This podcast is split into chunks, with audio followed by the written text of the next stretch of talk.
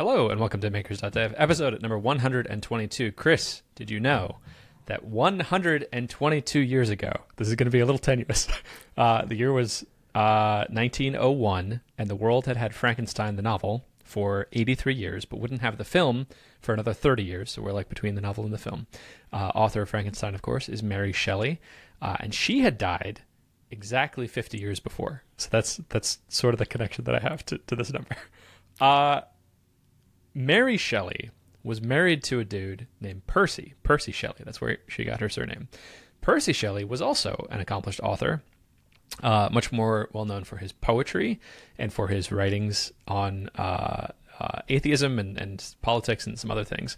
Uh, Percy Shelley had been previously married to a woman named Harriet Westbrook, uh, but then while they were still married, he was getting mentored by this dude, and the dude's daughter was uh, Mary Shelley. And so then he went with Mary Shelley instead, and his previous wife committed suicide, uh, and they had two children together. Wild lives. And then him and him and Mary Shelley had four kids, but three of them died in childbirth. Only one of them survived. And uh, we're this is gonna loop back. There's there's a connection here. There, I'm I'm going somewhere oh, with this. Okay, okay. um, so uh, uh, Mary Shelley spent most of her career Uh, promoting the works of her husband, Percy Shelley, and then just happened to, on the side, make one of the best, you know, the, the a novel that defined the genre of Gothic fiction, made uh, Frankenstein. And uh, I hadn't heard of anything that her husband, Percy Shelley, had done, even though, like, she's promoting him, and, and at the time, I think he would have been seen as, like, higher status and, and more widely published.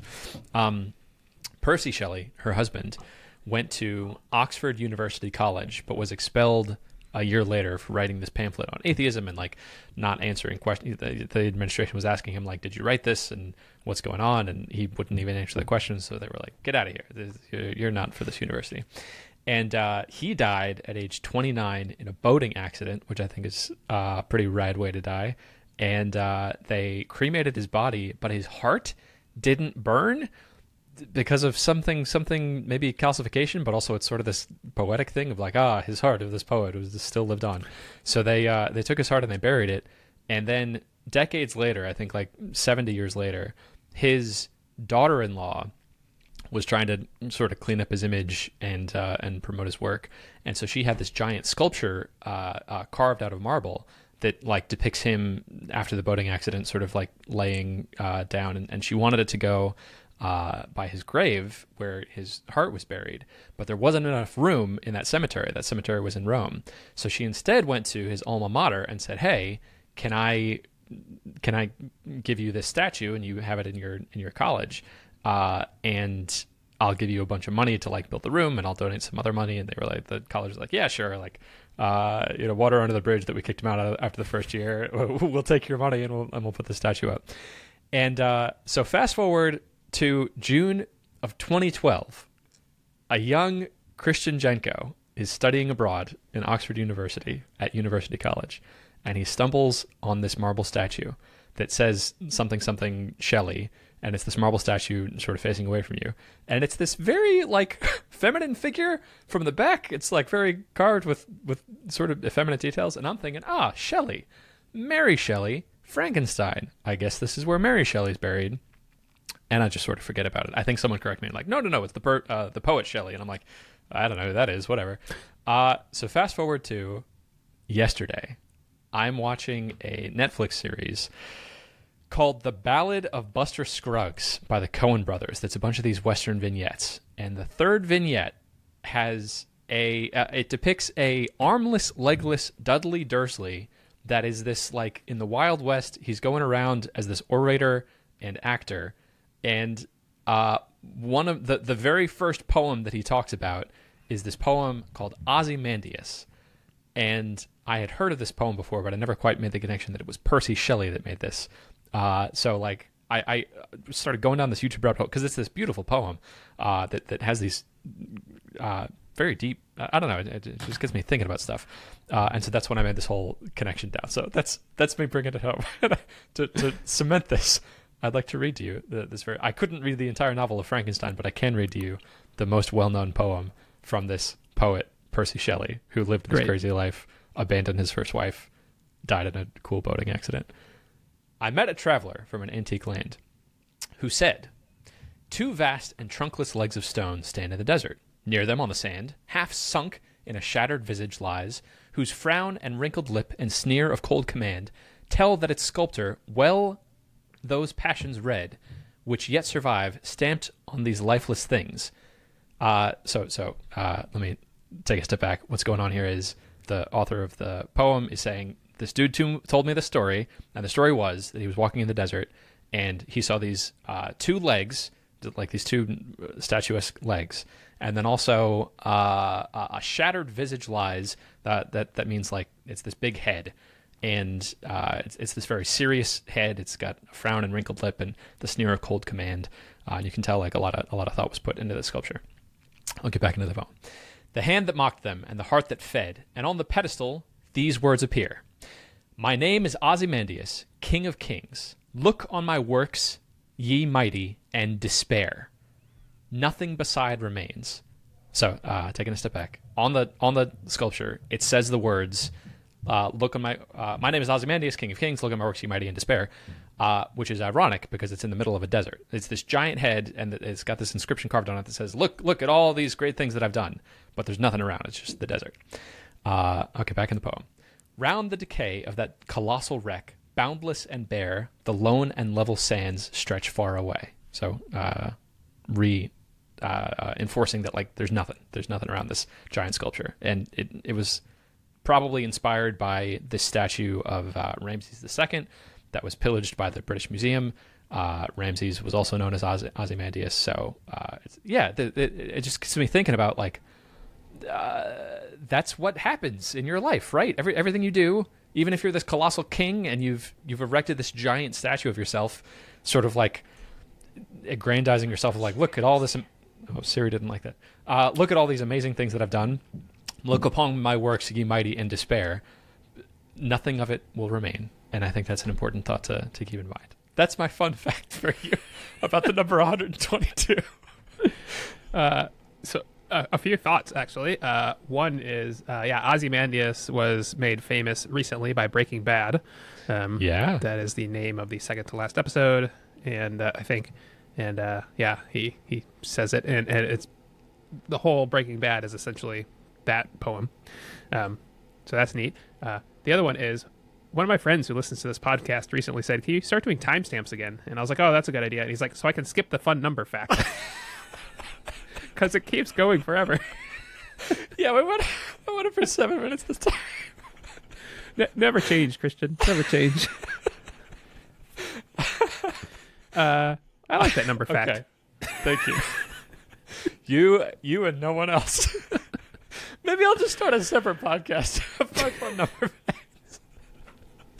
Okay. All right. Uh-huh. Well, hello everyone. Welcome, welcome to Makers dot dev after the fun number fact. It was a long one today. A fun number fact podcast actually would be kind of an interesting. That, that'd be really neat. Just start. Yeah, just every episode at one and keep going. Fact. Yeah. Okay. Yeah, I might do. I might. I might take my talents where they're appreciated. Okay. Uh, uh, if, if if only there was a video clipping service that could video clip out the fun oh, number fact and make it. If into, only. We uh, can only hope. That's right. Uh, We were both just on vacation. Uh, yeah. How has it gone for you? Uh, t- tell me all about uh, where you went, what you did, what's going on. It was good. Yeah, vacation. Uh, I think we're both going to talk about vacations because we don't have that much S A S stuff to talk about, so that's fine. Uh, more more non-S A S related things. Uh, yeah, I went to Tennessee where my wife's uh, aunt and uncle live. They have a boat, and it is very exciting. Uh, I got a new action camera. I think we talked about that last time, right? I got the three sixty, Insta three sixty, yep. The new one. Uh, which is really cool. Um, I got the ten-foot pole, and uh, so I stuck it up by the boat and the jet ski and uh, tubing and made really neat videos. Uh, cool. That right now are like people are interested in because it's unique, like a really unique angle. Uh, I wonder if it gets more popular, if they're going to be like, yeah, whatever. But yeah, um, I feel like drone shots have sort of gone the way of that. And so now it's this F P V drone is the new crazy thing where you get like this advanced pilot and you can like go down a chimney and then in the room and stuff. And it's no longer interesting to have these cool cinematic uh, shots. Yeah, yeah, ten feet is, is tall. Did you make uh, flat videos with this or did you make three sixty videos? Both. Yeah, you can do both. Cool, cool. So it's super... super versatile. You you just capture it and then it, you all do it later in your phone. Um, like the, there's really good editing software that they made for your phone. Um, yeah, and then you can export it to different formats or whatever. Uh, you can also just do still images, either from the video or directly from the camera. Mm. Um, I think from the video, they're lower resolution, but that's what I did. I just hit record, stuck it out ten feet, and then later went and uh, messed around with my phone. Um, cool. Yeah. Uh, the other thing I did, so there's a photography theme for today, uh, partly because I'm going on multiple trips this summer, including Iceland. That's in the fall, um, so I'm getting more into photography again. But for the boat trip, I took this little thing, which is mm. a Ricoh G R three, and it looks like a point-and-shoot camera, but it has an A P S C size sensor, which is, so there's full frame, which is like the, the flagship of Sony and Nikon and Canon, mm. uh, but A P S C is just a step down. Um, and so it has really, really, really good image quality in a tiny little package. Um, and so, yeah, it was a really neat, really neat camera that uh, reignited some of my uh, interest in photography. So, wonderful. Yeah, I actually printed a photo book from it that should be arriving in a few days. And so I'm really excited to see it all printed. Yeah. I like that. That's a good thing to do, like take your photos round trip. There was a, when, when I printed out photos from... Uh, I forgot the name of the company, but I uh, printed some out for uh, Sarah's birthday, I think. and, and like Shutterfly or something? It wasn't Shutterfly. It was something else. I don't remember. Uh, but I, I hung them up all over the, the condo. And it's just nice to be reminded of like our trips. And it's not just the photos rotting away in Google Photos. Like going that, that one extra step makes a lot of sense. Um, I also wanted to ask you about the, for the three sixty video, have you tried watching it yet in V R? No, you said to. Uh, I went to go watch the video you sent me, and my, my Oculus was totally dead, so I charged it and then never went back and watched okay. it. So fair. Yeah, I have, to, I have to go back and watch it now that it's, my Oculus it's is charged. Cool. Like, you're transported back to the moment, and you can look around and see novel things that you didn't see before. Yeah. And yeah, it's it's a. What's it's the best cool. way to do that? To transfer it to the Oculus, or can you watch it? I guess I could watch it straight on YouTube. You sent me a YouTube link. You right? can. It's a pain because, okay. like, to get the YouTube link, to, what the easiest way to do it, I think, is if it's a public video, you can search for it on YouTube within the ah. YouTube V R app. But like, just getting links to the Oculus is stupidly complicated. I think the best way is from within Messenger. If you if mm. you Facebook Messenger it to yourself, then there's a Messenger app within the Oculus, and then you can click on the link. But then sometimes it opens up in the uh, most of the time I think it opens up in the browser, and they haven't quite figured out internal linking yet. So like, it's hard to view it in the native app, but you can from the web app view three sixty video, but it's not quite as good and not as high resolution. It's a mess. There's also a way to sideload it if you use Android file transfer. You can take the three sixty video and put it on the on the Oculus, but I haven't figured out how to do that yet. But I think that'd be a better experience. Uh, hmm. Yeah, that the whole ecosystem just kind of needs to be smoothed out. It's not, it's not what it needs to be to get uh, high adoption, which is frustrating. But if you can get to the point where you can watch it, like it, it's amazing. Cool. Maybe the Apple Vision Pro will. Uh, fix all of those problems. They're gonna nail it, right? It's gonna be like AirDrop, and yeah, they're yeah. they're gonna make it much easier. Um, I also wanted to ask you for the A P V S. What's the a- name of the the A P S C size A P S C. Sensor? I got yeah. I got one letter right. Um, how do you know percentage wise how the size of that compares to a full frame? Yeah, so crop factor is what you're looking for. Um, there's very A P S C is a general term, but it's generally one one point five to one point six times. The full frame is one point five times larger than an A P S C size sensor. Okay. Um, your standard cell phone camera is like uh, ten times smaller or something like that. Like it's okay. puny in comparison. Yeah. And the um, is that is that merely the the resolution of the photo that it's the, the number of megapixels? No. Uh, so megapixels is completely separate. Um, uh, you can think about it like every pixel is a bucket that collects mm-hmm. light, and so if you have a twenty megapixel say sensor in a cell phone, every bucket has to be really small to fit yeah. that many buckets in the sen- sensor. When you get much bigger sensor size, each bucket can be much larger, mm. which means every bucket can collect more light, and so you can have much more um, uh, uh, specific. But what what word am I looking for? But much more uh, sensitivity mm. in terms of the light that you capture, and so it allows you to do things like shoot in lower light for one thing, like a. Like a A P S C or full frame camera will always be able to shoot in lower light, even with like the computational computational photography stuff that cell phones have, mm-hmm. just doesn't match uh, larger sensors. Um, the other thing you can do is uh, shoot at faster shutter speeds, so you can capture motion much better. Um, and then you can also do interesting things like if you get the uh, if you want the autofocus background that you get um, in camera, like not as a filter, mm-hmm. then uh, that you can only do with larger sensors. So. Several things s several reasons why larger sensors are really cool. Gotcha. Yeah. Okay, that makes sense, because each because each photo sensor pixel is a bigger bucket. You can capture more photons, and so then you would you would get a, a clearer image. You get a higher higher signal. Yeah, that makes a lot of sense. Clear, better micro contrast, which means uh, less mushy. It's like uh, small. Yeah, and, and cell phones do great with the software. They they, just, they do amazing. But um, there's a few things they just cannot do. One is shoot in very low light at faster shutter speeds. Mm-hmm. Um, so yep. Your retina is pretty small, right? Yeah, I imagine on the scale of the size of a cell phone camera uh, sensor. And we just have really good software to, to process the image. So, so yes, in two ways. One, your eyeball is bigger than the lens on a on a uh, cell phone camera. Yeah. So the lens size is actually, if you put a huge lens on a cell phone camera, you could get a similar effect, sort, mm. sort of. Um, so that's one thing. And then the other thing is we see in video, not in not in still images. Yeah, yeah. And we see in video, especially the center of vision is extremely sharp, yep. and our brain just filters out the outside.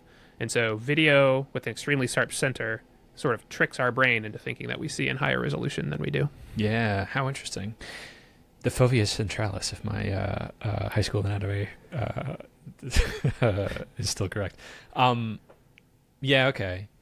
So for if you're taking a still image, you would want that still image to hold up to the highest resolution that we can see when we're focusing on it at yeah, all parts of the corner image. Corner to corner, yeah. Right, so you'd want a bigger sensor. Okay, yeah, that makes sense. Neat.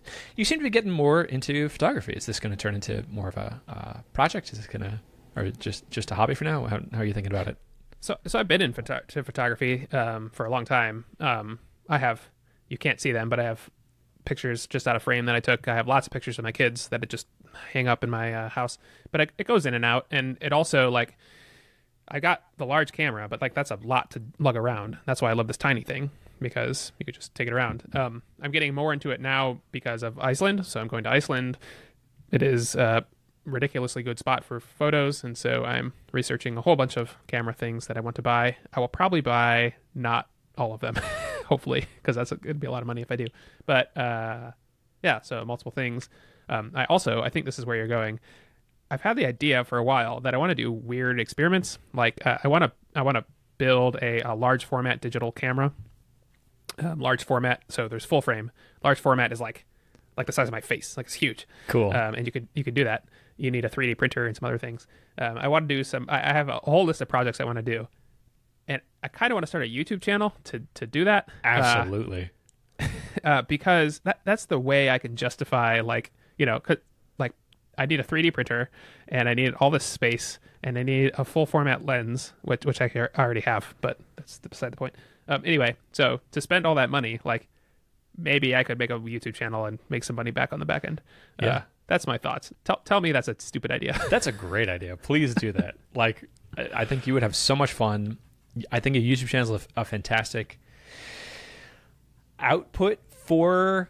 Uh, the the sort of work that I think we both enjoy doing the most. You kind of just get to do whatever you want, and the, the only criteria is, is this interesting to some segment of the population? Would they watch this? Which is a pretty low, like if it's interesting to you, it's going to be interesting to some portion of the population. Uh, I think this is great for you in particular as a creative outlet that you can do alongside your work at Google, because Google's mm-hmm. not going to feel like you're competing with them in any way. Like, this is you contributing to one of their platforms. Like, fantastic. Uh, if, if I was Google, um, also they're probably not going to start selling, uh, uh, what do you call it? Uh, the, the frame size of the camera, full frame. Or, or uh, so, okay. So, so there's full frame sensors, right? And then there's large format. And large that's format. What I want to build. Okay. Yeah. Large format is like five, four by five inches or eight by ten inches. Whereas your, the camera sensor you have is like an inch and a half. Yeah. Yeah. Tiny. Yeah. Four and a half. That's, that's like, I'm imagining those old timey, uh cameras that, that were just exactly huge boxes on a tripod. Yeah, that'd be that cool. That is exactly what it is. Yep. That'd be so cool. Yeah, absolutely. And yep. uh yeah, you have experience doing stuff with video. You've been practicing getting cool B-roll shots. Uh I've I've done deep dives into like what it would take to run a successful YouTube channel. I think the best resource is Ali Abdal's Part-Time YouTuber Academy, but I'm happy to like give you the summarized version of that. Uh there's a lot of little I I, I think he does a really good job of uh codifying every part of the process, from like here's how you come up with ideas to videos, to here's how you take those ideas and space them out on a on a content calendar, to here's how you shoot it, here's the rough format of how you want the video to be structured, hook, intro, and then value.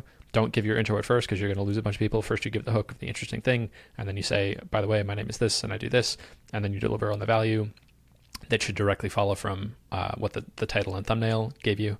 Um, and then repurposing at the at the back end of that, taking that content and putting it on different networks. Like, yeah, I think that'd be a ton of fun. I think that'd be uh, a great outlet for you to just do whatever you wanted to do. The, the problem that I struggle with in doing this, and the reason why I haven't really fostered my YouTube channel, is that I don't feel like I have focused enough interests to like consistently be saying like, I am the guy who makes weird cameras and here's another video of a weird camera. Like, that would be interesting for me for a video, and then I want to be onto something else and do it. So, and like, that's not a great thing to do uh, on YouTube.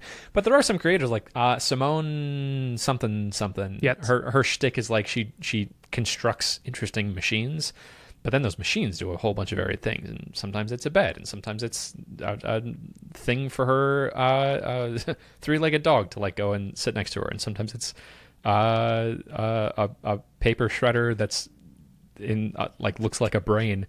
Um, yeah, so I think I think the game is just start making videos that you're interested in and see if there's, yeah, uh, uh, leave it at that. Start making videos. It'd be cool. Yeah. Uh, I'd, I'd like to watch them. Yeah, so I may do that. I, I may also, I thought about making them and not posting them until I'm sure that I want, that I have enough time and want to do that. You know what I mean? Like if sure. I post three videos, like that's sort of worthless. So I need to make sure I have enough time to actually do it. In the context of like, if you're trying to start a popular YouTube channel, but I'm I'm also fine with you just making videos to make videos, and then if you don't want to make videos anymore, you stop making videos. So, so that's true, but given the extra like work it takes to make yeah. a video versus not making a video, right? I don't know.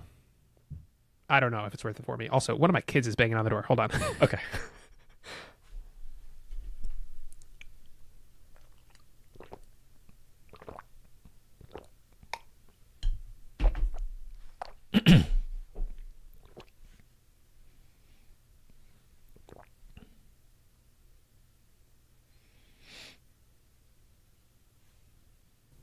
Okay.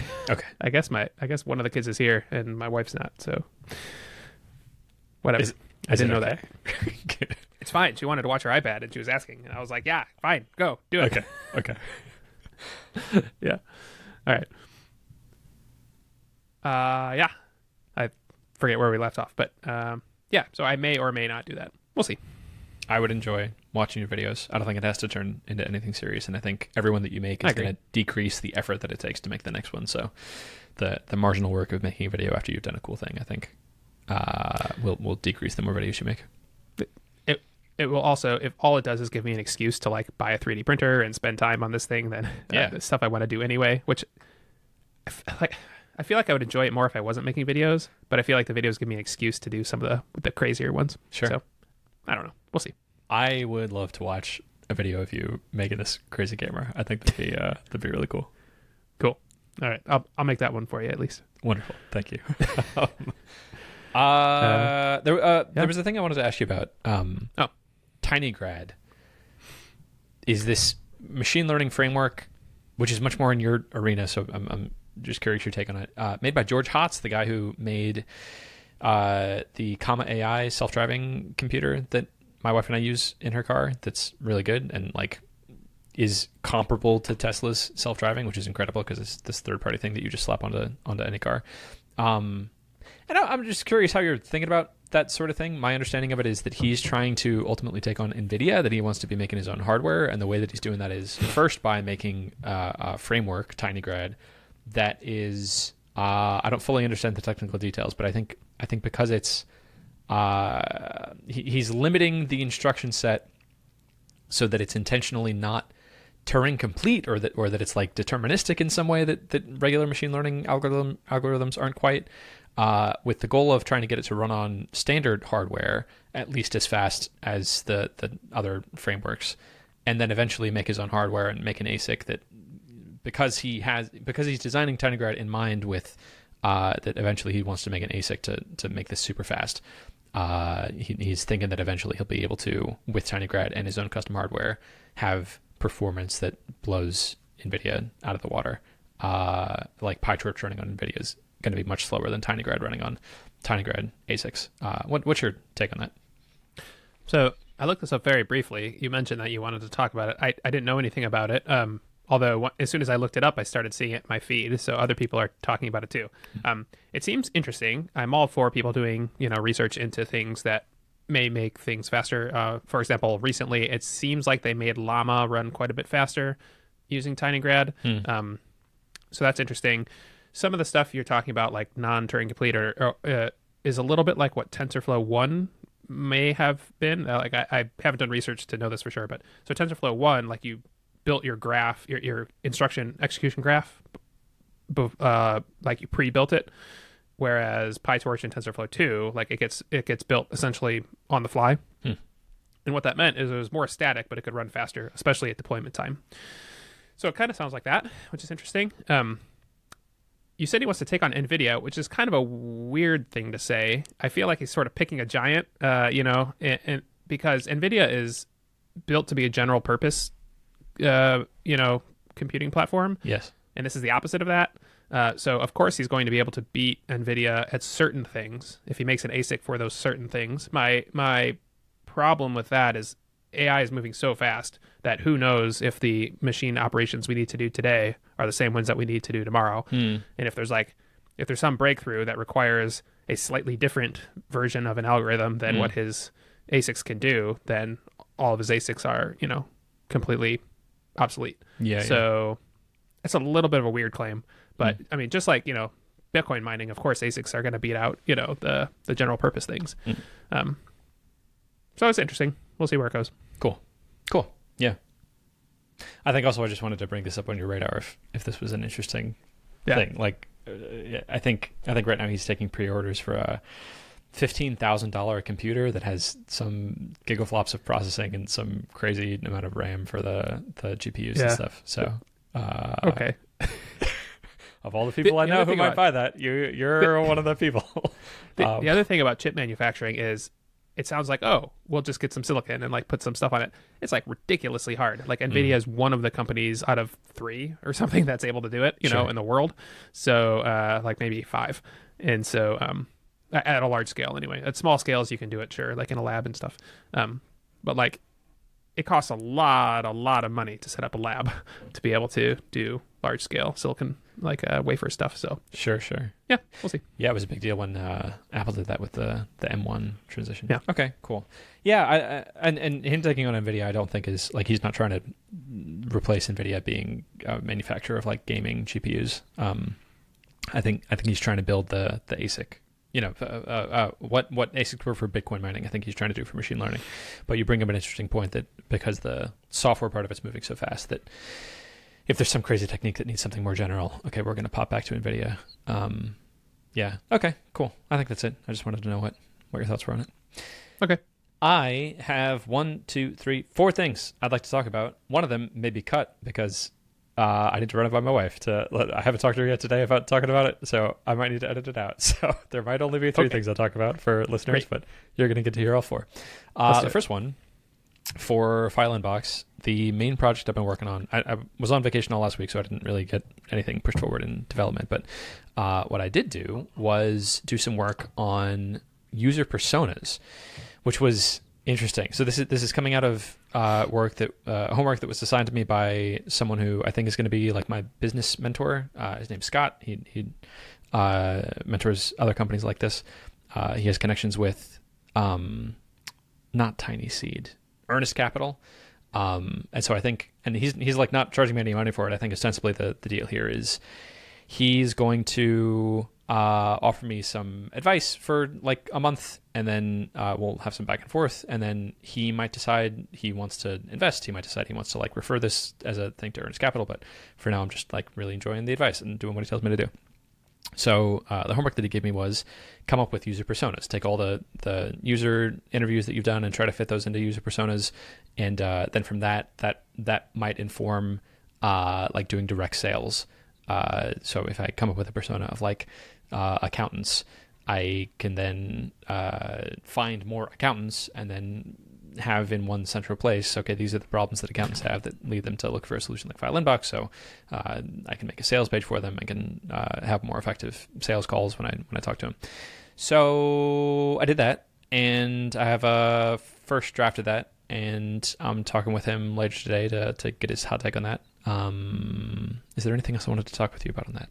Oh, one of the personas is becoming this sort of catch-all persona of like entrepreneurs and intrapreneurs who have started just a company and they're doing like a thing, and they're the the, more, the most narrowly I can define them is like they're really comfortable with no-code tools and website builders and things. Like they use WordPress, and they're either starting a company or they're starting like a, a project within a company, and they need to get files as part of this project. They're like uh starting a thing to do restaurant reviews, and they need some process of getting uh files from people. Or they're an investor and they need to get some sort of reporting done as part of the the process of uh getting files, and so they would they would use File Inbox. Um and I don't know if that's going to be helpful as a persona, because I don't like I don't but it's becoming my biggest persona, and I yeah I don't know I, I don't know how to think I, about it. I have thoughts. Yeah. um That sounds exactly opposite of what a persona is. Okay. Um, a persona is an extremely specific thing. Like, this is Mary, and she's forty years old, and she works at a restaurant, and she wants to get reviews. Yeah. That's a persona. Um, the reason that, that what you just described is becoming your biggest persona is because it sounds like five or ten different personas yeah. all wrapped into one. So what I would push you to do is tease that apart and be extremely specific with what you think is either the largest or most profitable or the one you're most excited to serve. Um, Because that's when personas get really interesting. When mm. you have to make very hard decisions about who you actually want to serve, who you're actually going after. Mm. So that's what I would say is that's that's your largest, because you're grouping a bunch of people together. So ungroup that, and that's that's the homework. Okay. I okay. I do have some more specific ones. I have uh, Ian the printer. He runs a print Great. business, and he uses it to receive files. And I have uh, what one, two, three, four. I have five customers who fit that persona. So like that feels good. And that's a persona yep. that I think I can find a lot more of. Uh, I have Linda the loan officer, and I so far have three customers that fit that. And uh, yeah, I have some more sp- specific things. They, they don't like learning new complicated software. They'd rather use a simpler tool they can understand than the industry standard stuff like uh, Calix to manage client documents. Um, they're not the most computer illiterate. They're not the most computer literate, and they're, they're, uh, not lenders, that's the wrong term. The the person who's taking out the mortgage, uh, they also don't view them as very computer literate. Um, oh, oh, borrower, sure. the borrower, borrower. Uh, and then I have Professor Michael, who hates Blackboard because Blackboard sucks, and he l- prefers cobbling together uh, tools that he understands that are that are simpler tools, uh, and then uses it to get uh, student submissions for for homework and stuff. Yeah, and Great. Th- those sound like personas. People. Yeah. Good. Cool. Cool. Cool. Okay. Yeah. So that's status update on File Inbox. Feels like I'm pushing it forward. I still feel feel frustrated that like I've been asking really smart people who know what they're doing, like what's the thing I could be working on that would grow revenue the fastest, and I've been doing what they've been telling me to do, and I don't think it was the wrong thing to do. Like it's learn how to do customer interviews and put together these personas, but I feel frustrated that revenue hasn't caught up. Like yeah. it feels, it feels like I am making progress, but I've been doing this for months now, right? And I think part of it also is that I'm, I'm sort of hindered by uh, the the technical uh, serverless transition, because that's, you know, I, I can't do anything with this data yet because I have this new code base that I need to move everyone to before I can start uh, actually improving the software. But uh, that that feels frustrating. I'd like to be making more a, a few interesting things I could say about that. One is you see graphs like this sometimes where it's like everyone gives up right before the hockey stick, so it's like. Mm. Four years of nothing, and then boop, you know, like something works. Yeah. And so you got to keep trying stuff in order to get the, the something working. So that's that's one thing. Just keep at it. Okay. Eventually, trusting that you'll find something that works. That's one thing.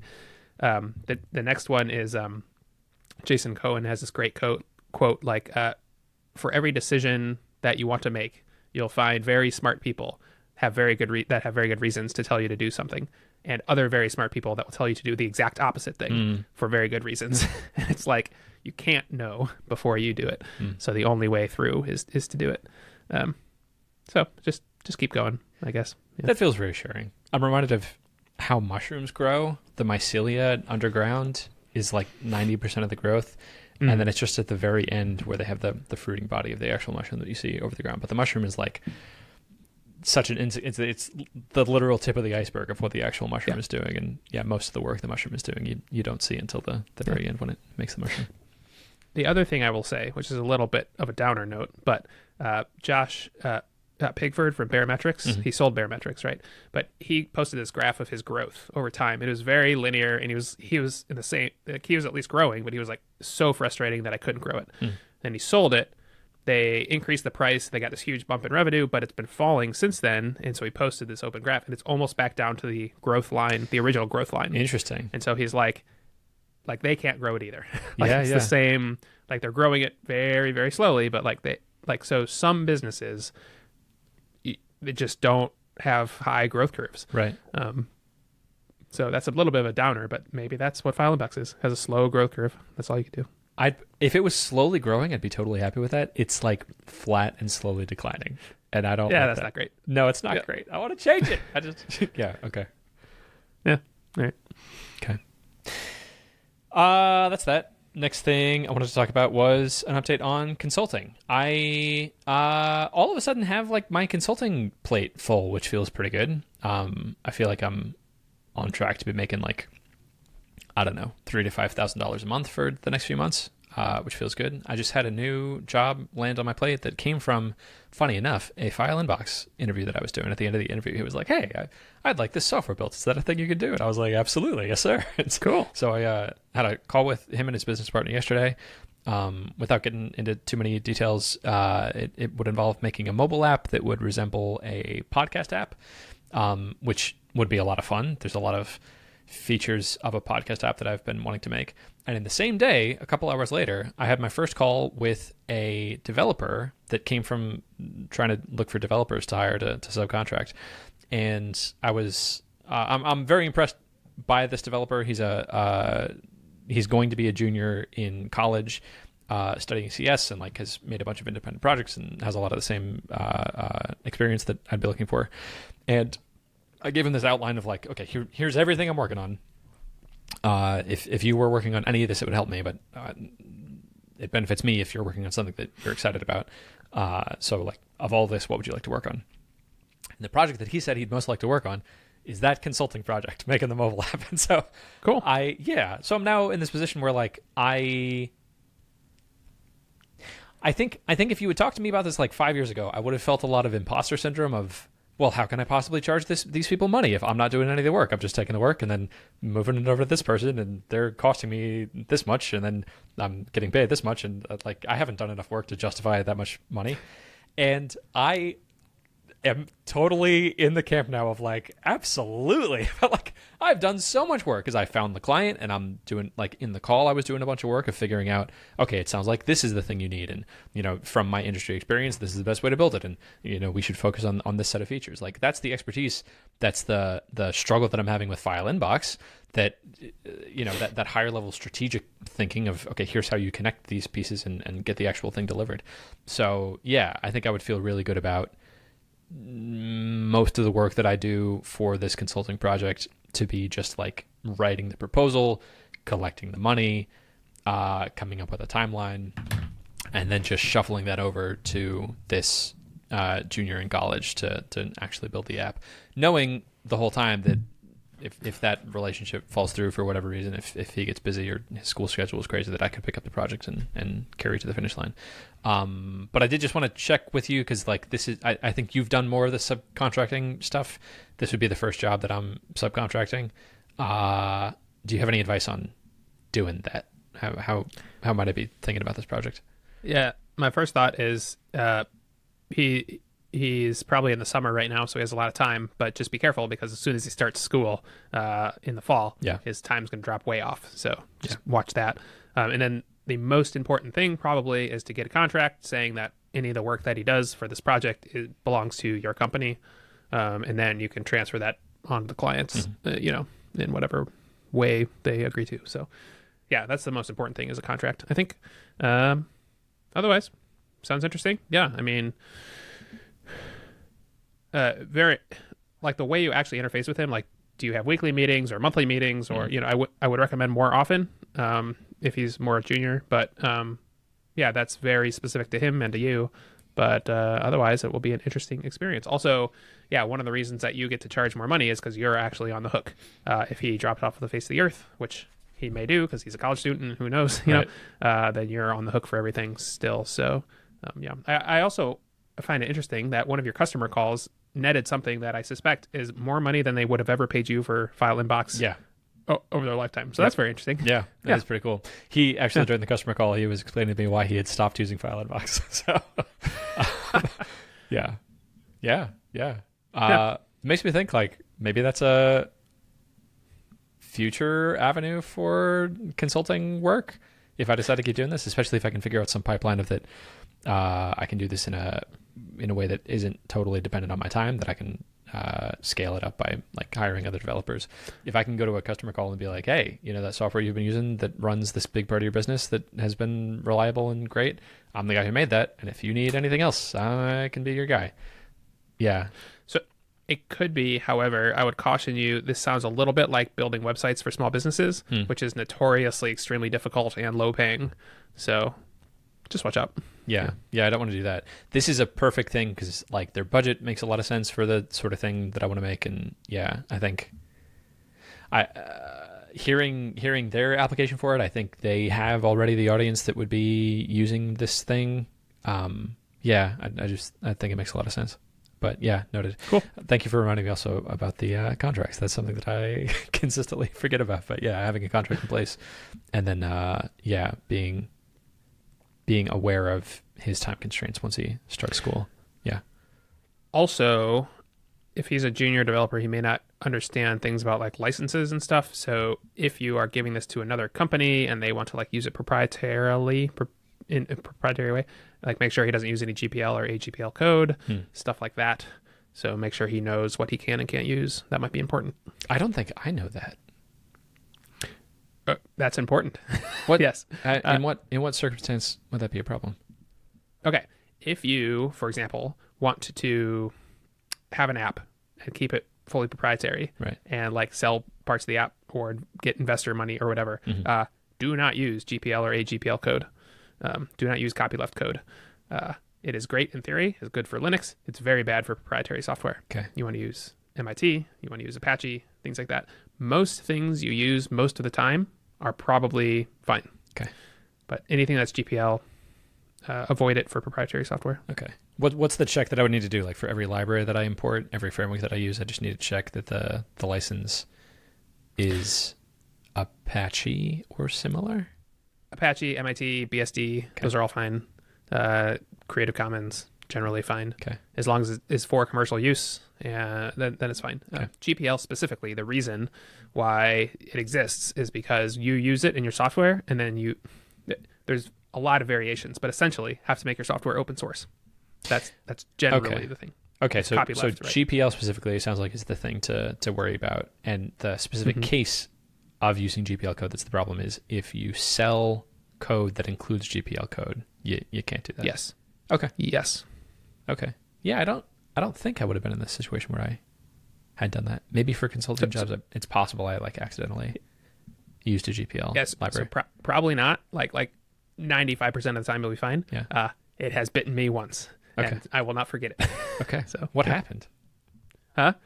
Uh, a lot of time spent with uh, other companies' lawyers trying okay. to figure out what to do. Yeah. Gross. All right. Yeah. yeah. Notice. I'll, it worked I'll out fine, that. but... Uh, It was a lot. It was a few weeks of not fun work. Okay. Yeah, no. I don't want that. Okay. Yeah, I'll check that. Thank you. Um, cool. Uh, okay. This is this is the story that might get cut uh, after asking my wife. So, okay. uh, podcast listeners, we may we may cut off here at uh, to the end of a story. Uh, this is this is where I might cut back in if uh, if that previous topic uh, has been Great. vetoed by my wife, which would be totally reasonable. Uh, but there's one more thing I want to talk about, which is a adventure that I had at Home Depot. Had a bunch of boards that were sticking out of the back of Sarah's RAV four. Uh, it's this, this S U V. And I was trying to think about, first of all, how do I secure these boards in place? because uh, I, I own ratchet straps, but I forgot to bring them, and that would have been the perfect tool. And then how do I uh, like keep the trunk closed? So I was thinking like, man, I already own two sets of ratchet straps because I've already been in this situation before and thought, well, I could just use extra ratchet straps, so I'll buy another set. And now I have two sets of ratchet straps, and I don't need three. So uh, let me buy a rope and a knife and and see what I can do. I know how to rock climb and tie these knots. I, I can figure something out. So I was standing there in the in the Home Depot parking lot for like twenty minutes, just trying different things and trying different knots. And most of the things I tried, I was really unsatisfied with, because I would kind of shake the boards around or try to simulate like, okay, if this shifted, what would happen? And invariably what would happen is if it shifted, it would get looser and then boards would start flying out. And like, that's no bueno. That's, that's not what I want to happen. So I asked ChatGPT for some advice on what knots to tie, and uh, it recommended a trucker's hitch. And that sort of solved part of the problem. And then with a little more research, I uh, found a, a running bowline. Uh, so I'd like to tell you briefly about those two knots, because these are like the two knots that now, having spent, what, forty-five minutes in a Home Depot parking lot playing around with this stuff and learning about them on on uh, uh, on YouTube, like these are the two knots that I think are better than having ratchet straps. If you if you have rope, great, and you know these two knots, you don't need ratchet straps, and it's it's, it's an even better solution. So a running bowline is basically uh, uh, you make a loop in one end of the knot, in one end of the rope, Um, with a, a bowline, but you don't have to use a bowline. You could just any any secure knot. So I used a figure eight knot on that side, and then you uh, run the other end of the rope through that end, and then you cinch it down. So it's sort of like a uh, a noose is no, yeah, it's like a noose. Uh, you, you've made a noose, and so the brilliance of that is, if if your load moves, that gets tighter, uh, which is really good, because it, it like there's there's flexibility in the system. You want it to get tighter if uh, if it runs. Uh, if if the load uh, uh, shifts around. Uh, so that's the first knot, a running bowline. And then the second knot is a trucker's hitch, which is magical, because it's a knot that lets you ratchet down the tightness of uh, the load. So once you have the running bowline around the, it was, it was a bunch of boards that I was carrying. So I had the running bowline around one end of the board, so that was sort of cinching it all in place. And then to tie that to the car, I ran a trucker's hitch through uh, one of the bolts in the car where the, the seats are supposed to clip onto. And then I was able to pull the end of the rope to tighten it, and it would keep the tightness.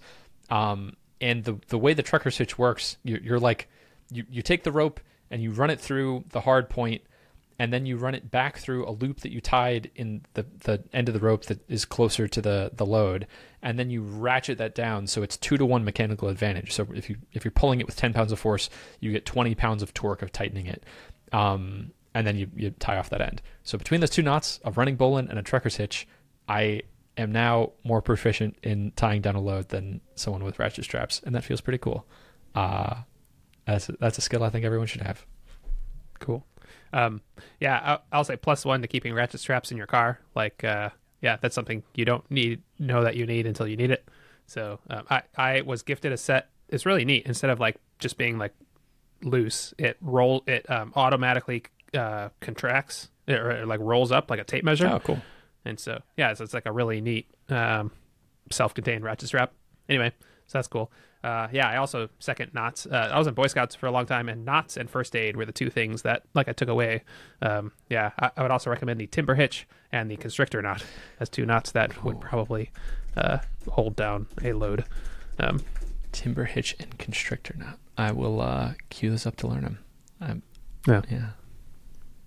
Cool.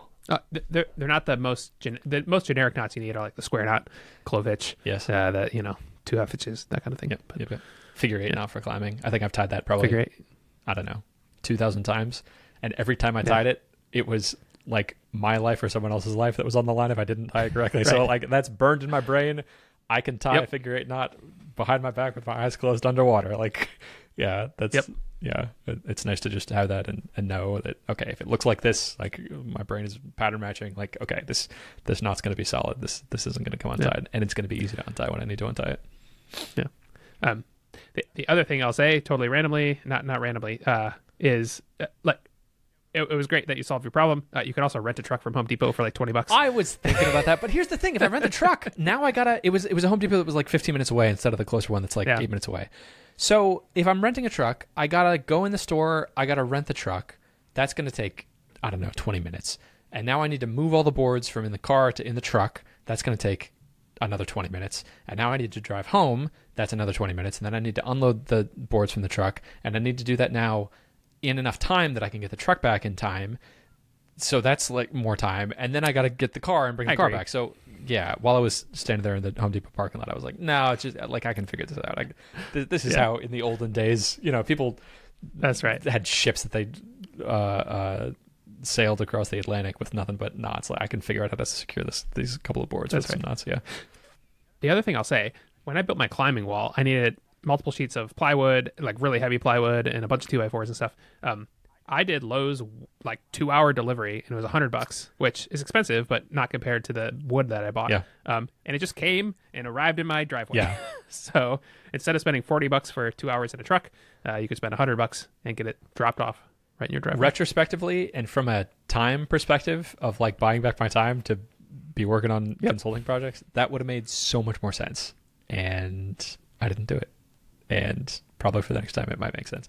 I don't know. I I, I, I like feeling, co- and also like I can't just code all day. That's something I, I realized. So that was that was already yeah. after a, a full day of work, and uh, I, I found it useful recently to try to mix in other forms of things, especially physical things or or uh, things that are more social, uh, like cooking. I think fits into this really well. Um, I enjoy cooking, especially with ChatGPT making up the recipes, like. Uh, it, it's a nice break, and I'm physically using my hands and body in a way that isn't just sitting at a desk uh, writing code, and then that, that helps the code part of my brain relax and sort of simmer in solutions to uh, bubble up in my subconscious. Yeah. So, yeah, I agree. Yeah, yep. That's why I like photography. Getting back to our first topic. Yeah, that's, same thing. Yep. Cool. All right, Chris. That's all I got. That's all I got. Then I'll see you next week. Goodbye.